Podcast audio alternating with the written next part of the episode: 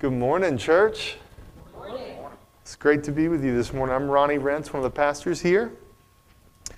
And sometimes our kids, they think when mom and daddy go to sleep, that when they have to go to bed, sorry, not when mom and dad go to sleep, when the kids go to bed, they think that that is when all the fun happens. They imagine us, they, they may think we're like going off to Busch Gardens or something, or riding roller coasters, or having movie marathons. And yes, some nights we have dates, some nights we watch a movie, but often we find ourselves exhausted. We're cleaning the house, and typically we are headed to bed. This week I searched and read through several articles about how exhausted we are as a society. New terms like hyper fatigue have started to catch on. 89% of Americans in 2023 have claimed to experience burnout within this past year. And one factor we can look at may be our exhaustion, for our exhaustion is our intake of media. These are some dated statistics, but they're from 2011. And I just want you to imagine how they've exponentially grown today.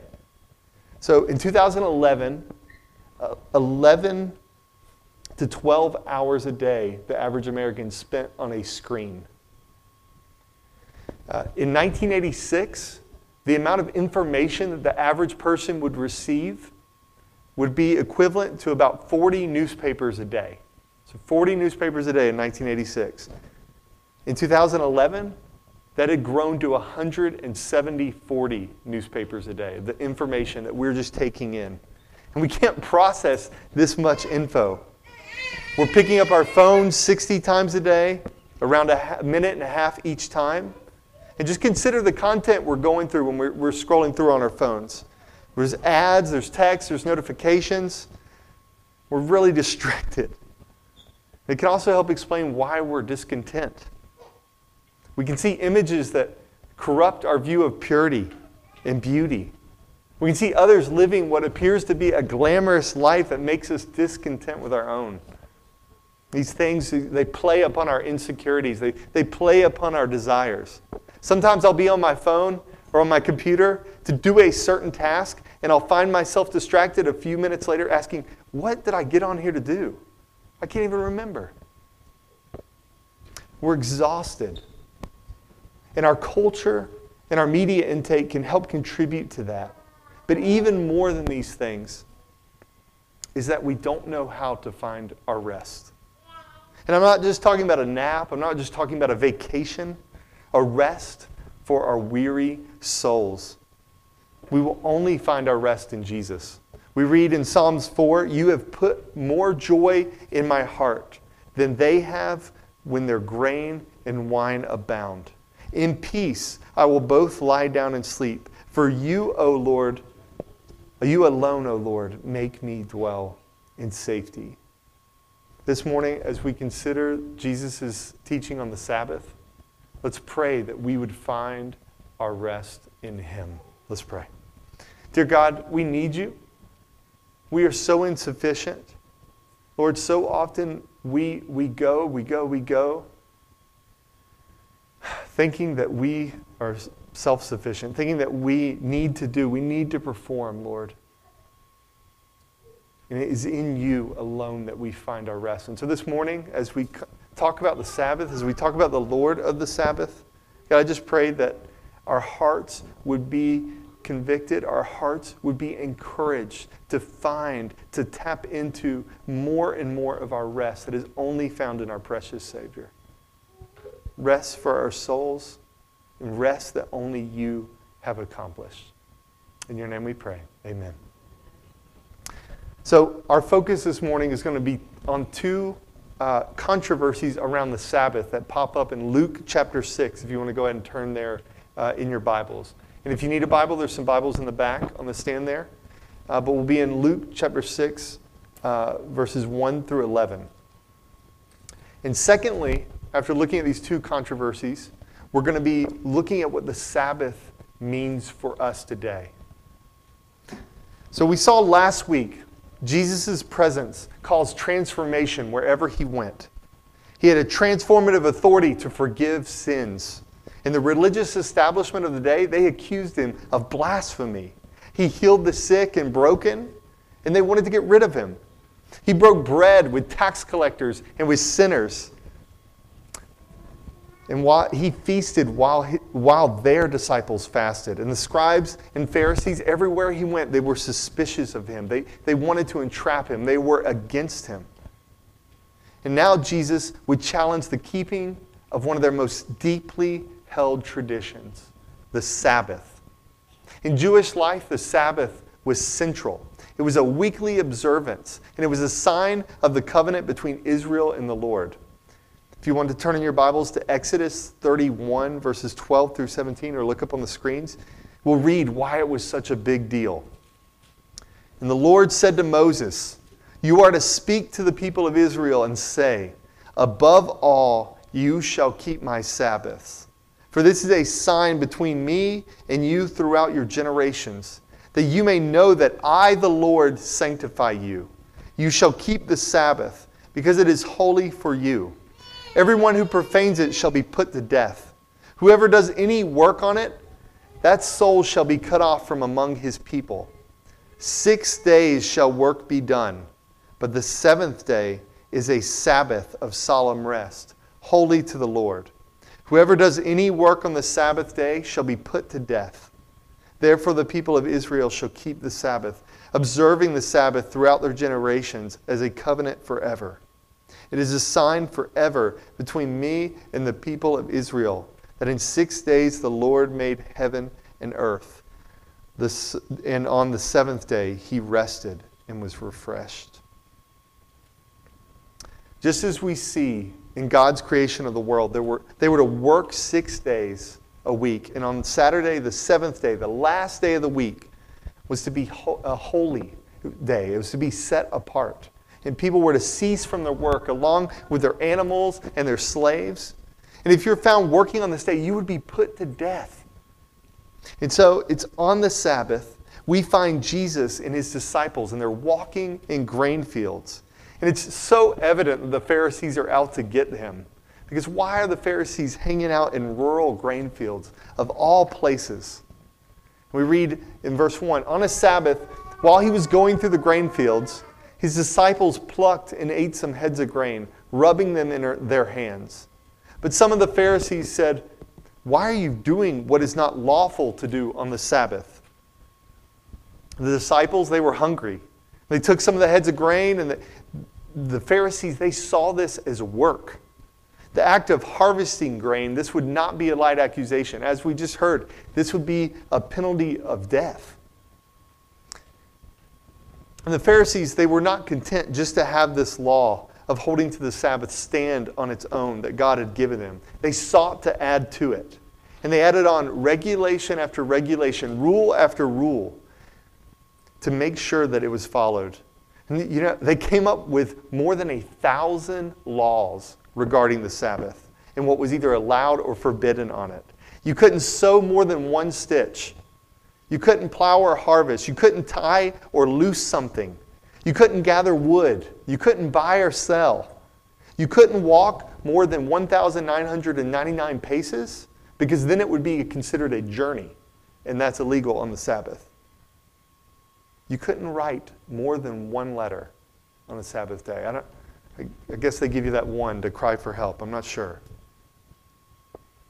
And you couldn't even heal on the Sabbath. You, you couldn't even go get medical help unless it was absolutely necessary to save a life. If you were wounded, unless it would fatally kill you, you would have to wait until the next day to do first aid. There were so many do's and don'ts it made it impossible to keep. This was exhausting to follow all these rules.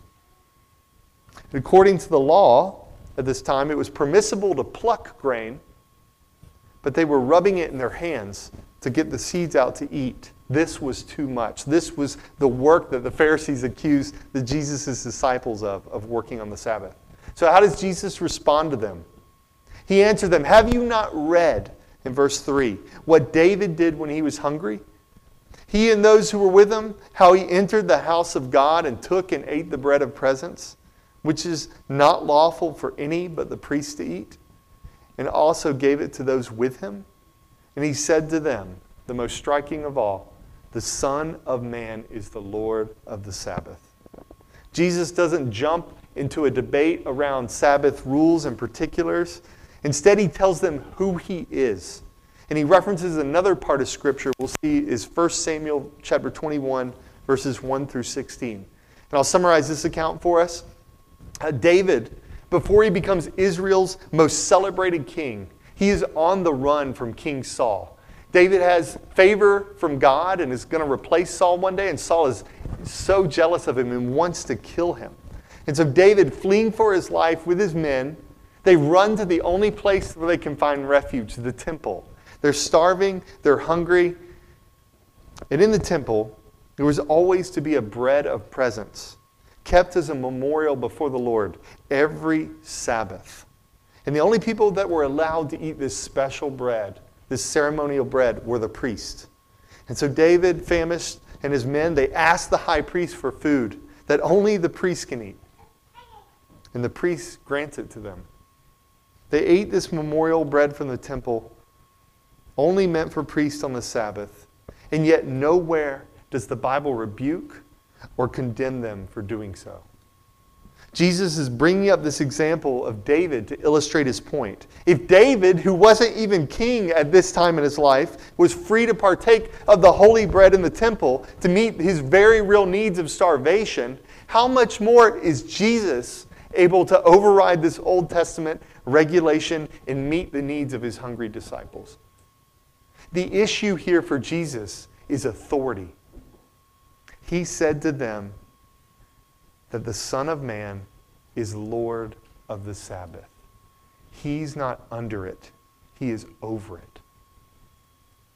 This notion, hearing these words, would have rocked the Pharisees' minds. Not only does he call himself the Son of Man again, which we saw last week, references the great conquering eternal ruler that we see from the book of Daniel, he also claims to be the Lord of the Sabbath. Now, it's one thing to say, like an NBA player, call yourself Lord of the Rings for winning multiple championships, or if you're a, a dancer from Ireland, you may be the Lord of the Dance. But it's another thing entirely to claim you are the Lord of the Sabbath. The Sabbath was given to the people of Israel when Moses brought down the Ten Commandments from Sinai even in God's instruction of the Sabbath. It's rooted in the creation of the world when God made and blessed the seventh day. And here the Pharisees, they're astounded to hear that this 30 something year old teacher calls himself the Lord of the Sabbath. The only one with authority to do this would be God Himself. He tells the Pharisees, I rule over this day, and you've missed the point. The Pharisees, they're guilty of sticking to the letter of the law rather than the spirit of the law. And Jesus is greater than their law. Only He can rule the Sabbath, He owns it.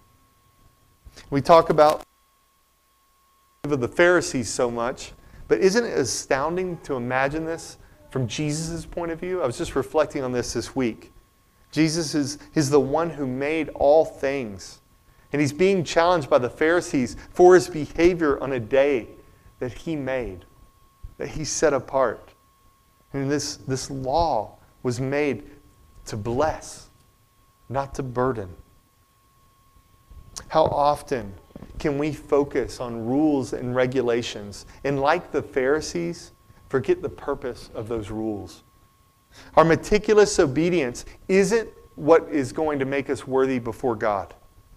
Sometimes our obedience in our, in our success, it can create in us a pride. Instead of worshiping God, we begin to worship ourselves in our obedience, taking pride in what we've done, taking pride in how we've followed the law.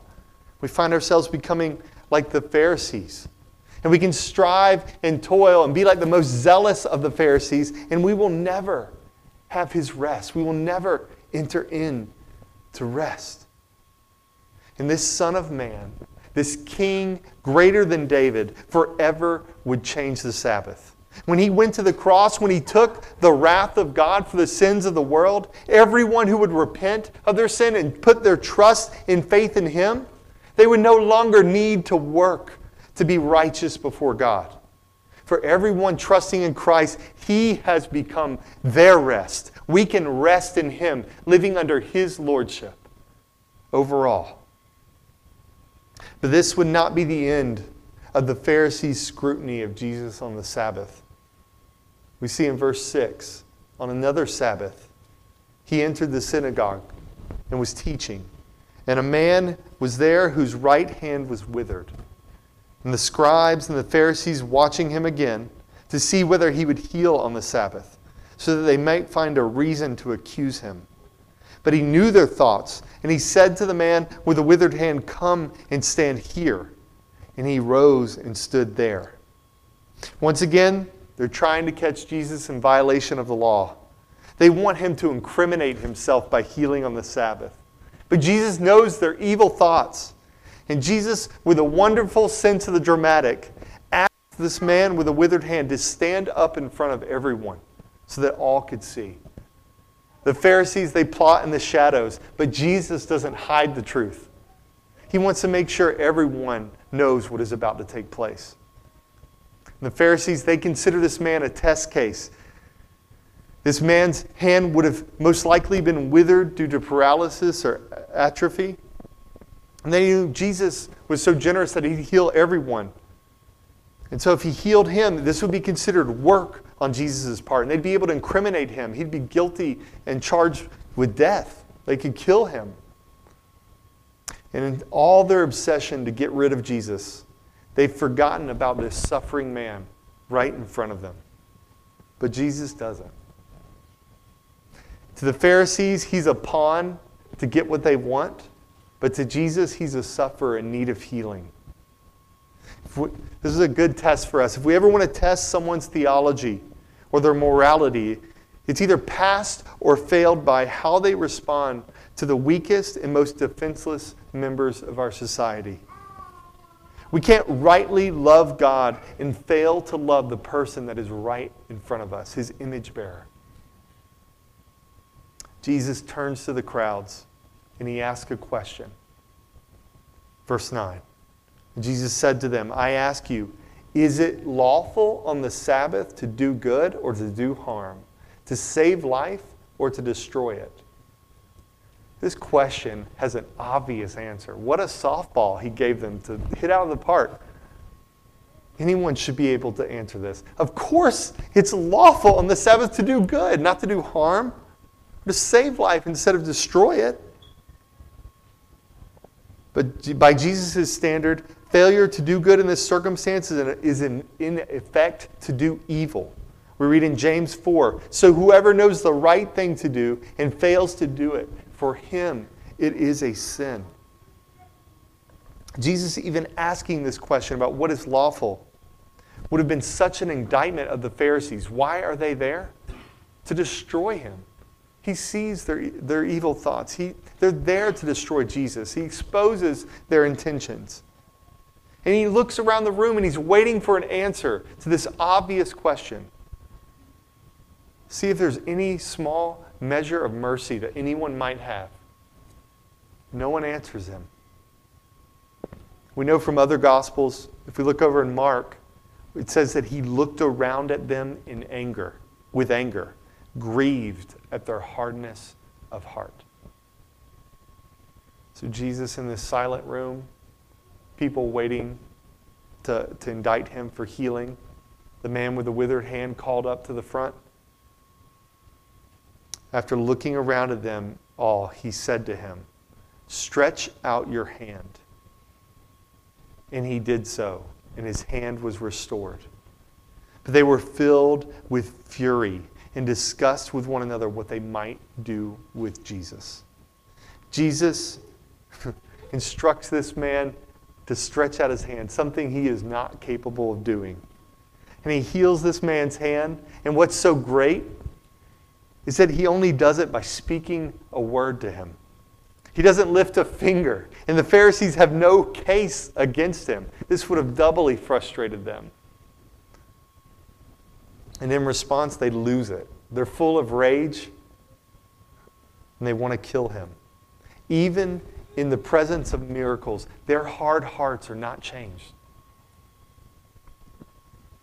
In the social sciences, we call this a confirmation bias. Confirmation bias happens when a person takes uh, whatever evidence is against their position and interprets it in a way that actually confirms their position.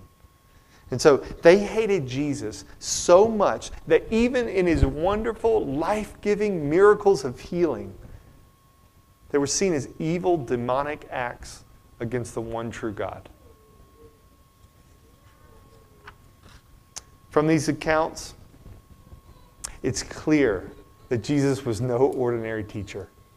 He is the Lord of the Sabbath, and he has the authority to do whatever he wants. The Pharisees, with all the rules, had turned this gift of grace into a burden who were weighing them down. But what about us today? Does this apply to us? What is the Sabbath for? Is it, is it Saturday? Is it Sunday? What can we do? What can't we do? I remember thinking back about the Sabbath as a kid and thinking, who's going to break that rule? Oh no, I don't have to work. What a shame. But as I've sought to understand the Sabbath, I realize just how much this teaching has been neglected in the church. At times, I think about ways where I've failed to seriously take this, uh, to think about this topic as much as I should. Should. I've seen areas of unfaithfulness in my life that I need to repent. I cringe sometimes. I think back to even, even at seminary. I remember working so hard uh, on assignments and being so behind and trying to play catch up that I would miss, I'd pull all nighter and miss church the next day so that I get caught up in seminary. And when I say I need to repent, I don't think in many ways these are rules that I have not followed, but it's a gift that I have not received and treasured as much as I should. In the new covenant, the Sabbath, as Israel knew it, was gone. For instance, we don't enforce the death penalty to those who work on the Sabbath. It was given to Israel as a covenant, and when Christ died and rose again, bringing the new covenant, it was forever changed. For every New Testament believer, Christ has become our rest. And the word Sabbath in Hebrew literally means rest. He is our Sabbath. And what we see in the New Testament, in the fulfillment that Christ brings, we see a new emphasis given to Sunday. First, we see the day our Savior arose from the dead Easter, Resurrection Sunday. On this day, Jesus goes and tells his disciples that he is risen from the dead. And at this point, Sunday had no significance to the Jewish calendar. Saturday was the day of the Sabbath, but Sunday had no significance at all. But after this resurrection, the first day of the week would never be the same. We read in Luke 24 that the Son of Man must be delivered into the hands of sinful men and be crucified on the third day rise. And they remembered his words, and returning from the tomb, they told all these things to, 11, to the eleven and all the rest. So we see Jesus teaching on Sunday, telling of the resurrection on Sunday on Easter Sunday. A week later, Jesus would appear to his disciples again to commission them. We read uh, on the evening of that day, the first day of the week, the doors being locked where the disciples were for fear of the Jews, Jesus came and stood, stood among them and said to them, Peace be with you. And when he had said this, he showed them his hands and his side when the disciples were glad when they saw the Lord. Jesus said to them again, Peace be with you. As the Father has sent me, even now, so I am sending you. So that's the beginning of that week. On the first day of the week, Jesus commissions the disciples on a Sunday. When Pentecost happens in Acts, we see the Holy Spirit come down and fill New Testament believers. This is the inauguration of the church, the church being formed. And what day did this happen? The first day of the week. Sunday. For the resurrection, the disciples' commissioning, and for Pentecost to all happen on a Sunday. We see that this move from Sunday, this is not a man made tradition that some may claim, but a day forever changed by the coming of Jesus. God had a special emphasis for this day. And then we see it carried on by the apostles. We see it in the life of the church, the first day being important. Paul instructs them to set aside their offerings in 1 Corinthians. On the first day of every week, each of you is to put something aside, store it up as he may prosper, so there will be no collecting when I come. In Acts 20, we see them gathered together, doing what? Breaking bread, and Paul teaching all the way up till midnight. On the first day of the week, when we're gathered together to break bread, Paul talked with them, intending to depart on the next day, and he prolonged his speech until midnight. Later in Revelation, we'll see John reference, uh, reference something called the Lord's Day. In Revelation 1:10, I was in the Spirit on the Lord's Day, and I heard behind me a loud voice like a trumpet. And we see just in this apostolic tradition that Sunday becomes known as the Lord's Day. So there's this biblical presence for this thing called the Lord's Day on Sunday. But what should we do on this day? In the Old Covenant, Israel worked and they longed for their rest to come on the seventh day. But the beautiful thing is, now in the New Covenant, we begin with the rest that we have in Christ. We begin the week already attained through the precious blood of Christ in his rest. And then we work out of that rest. What a beautiful picture of what God has done. We're not under the old covenant law. We read in the Colossians, therefore let no one pass judgment on you in questions of food and drink, or with regard to a festival, or a new moon, or a Sabbath. These are a shadow of the things to come, but the substance belongs to Christ. Christ is our rest. He is our Sabbath, and we can rest and worship Him every day. But, brothers and sisters, if there are two ditches, one we've talked about falling into is this just thinking we're under the law, got to follow every single rule, every stipulation. I believe the ditch on the other side of the road that we're probably most prone to fall into is that the Sabbath doesn't have any meaning for us today. God has given us a gift in the principle of working six days and resting one. Sabbath is not just about one day, it's about seven days. What a, what a blessing it is. So many times today, we're, we're working and we're looking down on our phone or we're, we're kind of resting, working, resting, working. Instead, we, we should be working as unto the Lord, looking forward to that Sabbath rest. And, and when we think about observing the Sabbath in our lives, if you're anything like me, my first instinct is to ask, what, what's it okay for me to do on the Sabbath? What should I be doing? Is it okay if I do this? Is it okay if I do this? I kind of start becoming a little bit of a Pharisee, thinking, thinking through. And I, I think when we think this way, it becomes less as a gift than it was meant to be. But if we see the rest God gives us as a gift, I believe it becomes much more beautiful. What if we worked in a way six days into the Lord and on the Lord's day took a break from our regular labors and sought to delight in Him? To gather and to worship with God's people, to rest, to read His Word and pray, to fellowship, to enjoy His creation. In our weekly pattern, we should strive to set a day of rest, set it apart, and seek of all days to make it this day if possible.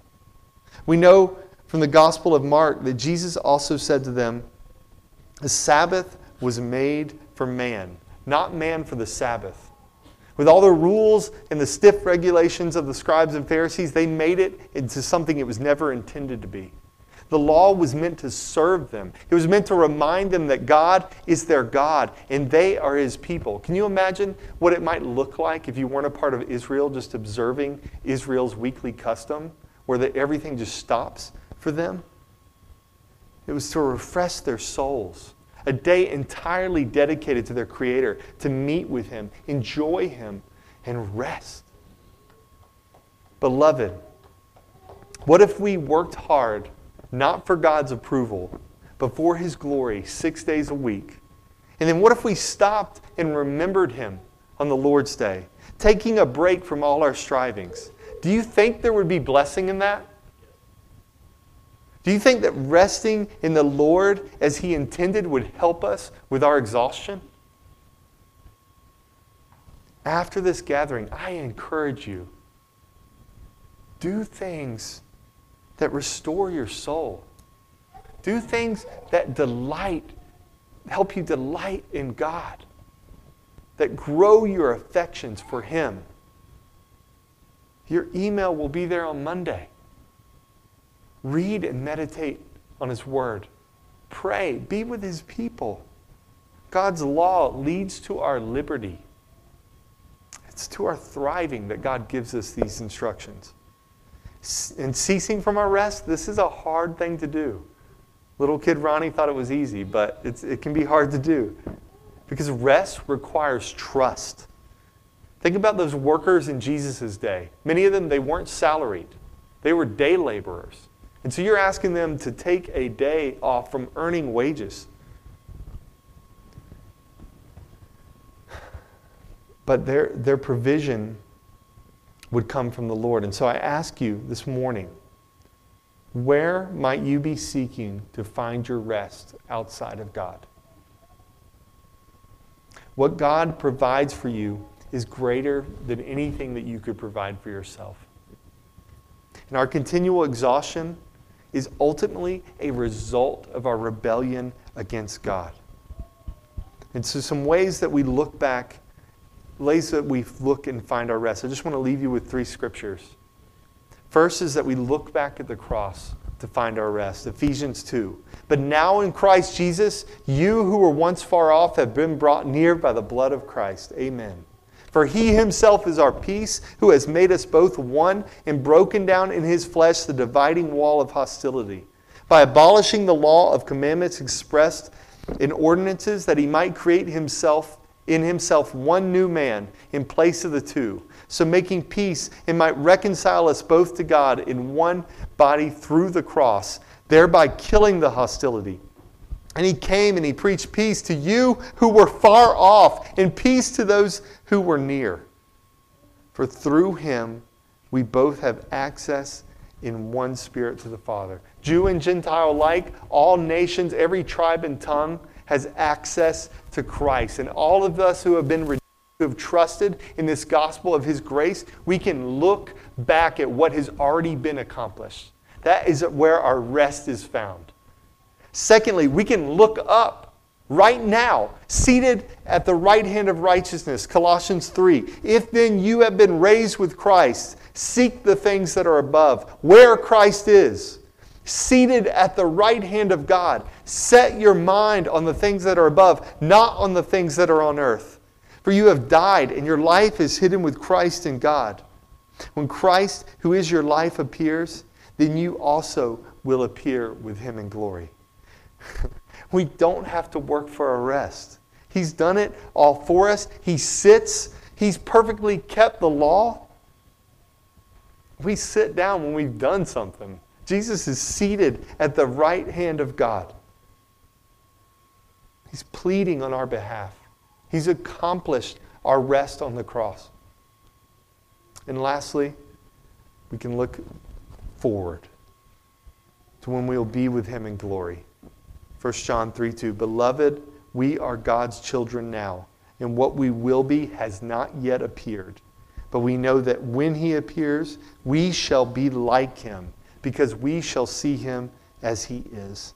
The days are coming when we will be like him. We'll have perfect bodies. We'll, all our exhaustion will be withered away. And we'll enter into his forever rest. Can you imagine just how beautiful that will be? Forever rest with our Creator knowing Him, back in the garden as we should. But we know it's not fully here yet. Jim read earlier or prayed earlier from Hebrews. And something interesting is that everyone who is in Christ, everyone who has repented and put their faith and trust in Christ, they've entered into his rest, but not fully still. We're still left to struggle here. We read in Hebrews 4:11, "So then there remains a Sabbath rest for the people of God. For whoever has entered God's rest has also rested from his works as God did from his." Right? We we have that eternal rest in Christ. But there is also we read in the next verse, "Let us therefore strive to enter the rest, so that no one may fall by the same sort of disobedience." There is still a striving, but it's an operating out of the rest that we have in Christ. So, brothers and sisters, we live in this tired, weary, and exhausted world. Maybe you're here this morning and you don't know Christ. You, you, you've been looking for rest in all the wrong places. In our striving and in our toil, we can miss the abundant grace that is only found in Jesus Christ. Religion tells us to perform like the Pharisees, but Jesus says, Come to me, all who labor and are heavy laden, and I will give you rest. Let's find our rest in Him. Let's delight in Him, trusting in His perfect provision every step of the way. Let's live for this Lord of the Sabbath. Let's pray. God, when we think about our faithfulness and our lack of it, we're reminded of your grace. May we, think, may we think often about what you have done for us, what you are doing for us. And Lord, may we just delight in your, in your promises. May we not add them as burdens that weigh us down, but may we embrace the gifts that you give us, God. Help as we consider what, what a rest looks like for us, what a Sabbath rest looks like for us, what a, the weekly rhythms of our life, the, the, the day in, day out of, of the Lord's day. Give us wisdom. Give us discernment, God. Help us to prioritize things that, that grow our heart hot for you. Help us to, to meet you in your word, worshiping with your people, growing in our affections, God we can worship you every day. God, help, thank you for the rest that we have in you. In your name we pray. Amen.